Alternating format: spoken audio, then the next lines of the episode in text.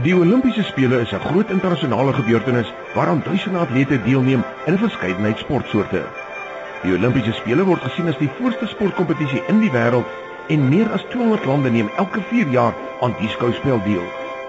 Oorspronklik is die ou Olimpiese spele van die 8ste eeu voor Christus tot die 4de eeu na Christus in Olympia, Griekeland gehou. Baron Pierre de Coubertin was in 1894 die stigter van die internasionale Olimpiese komitee. Die IOC is die beheerliggaam van die Olimpiese beweging en die strukture en aksies word bepaal deur die Olimpiese handves. Die evolusie van die Olimpiese beweging in die 20ste en 21ste eeu het daartoe gelei dat verskeie veranderinge aangebring is aan die spele. Die Olimpiese spele het 'n groot verskeidenheid van sportsoorte. Maar ek dink tog die hoogtepunt is die atletiek. En dit wat op die atletiekstadion plaasvind. Op die bane teen natuurlik verskillende wedlope nalope, middelafstand, langafstand en die maraton. Hebreërs 12 in die Lewende Bybel sê vir ons: Ons is soos atlete wat op die atletiekbaan hardloop in die wedloop wat God vir ons bepaal het. Sommige mense word nie baie oud nie. Hulle doen die naloop, die middelafstand. Ander word weer ouer. Hulle doen die langafstand, die maraton.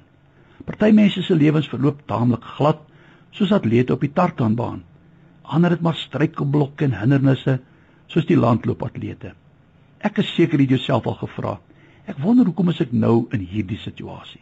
Hoekom is ek nie eerder so of so nie? Kom ek leer jou iets wat vir jou baie gaan beteken.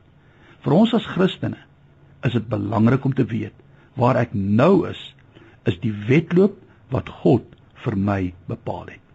Dis miskien nie heeltemal wat ek wil hê nie, maar dis wat die Here vir my wil hê.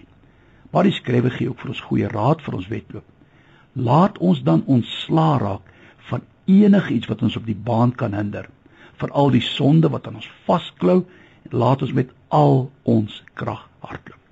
Ek het nou die oggend gesê, sonde is soos 'n strafskop teen jou en laat jou net verloor. Hier bevestig die woord dit net weer vir ons. So kom ons kry klaar met sonde en word wenners in Christus. Vers 2 sê: Hou julle oë altyd op Jesus, want hy sal ons leier bly tot die einde toe. Man, dis goed om te weet. Jesus is nie soos die pasaangeer wat net so eind voor hardloop en dan pad gee en die atleet op sy eie los nie. Jesus sal jou nooit alleen los, maar jou help om jou wedloop te voltooi en suksesvol te wees. Here, vandag vertrou ons op U want U lei ons om wenners te wees.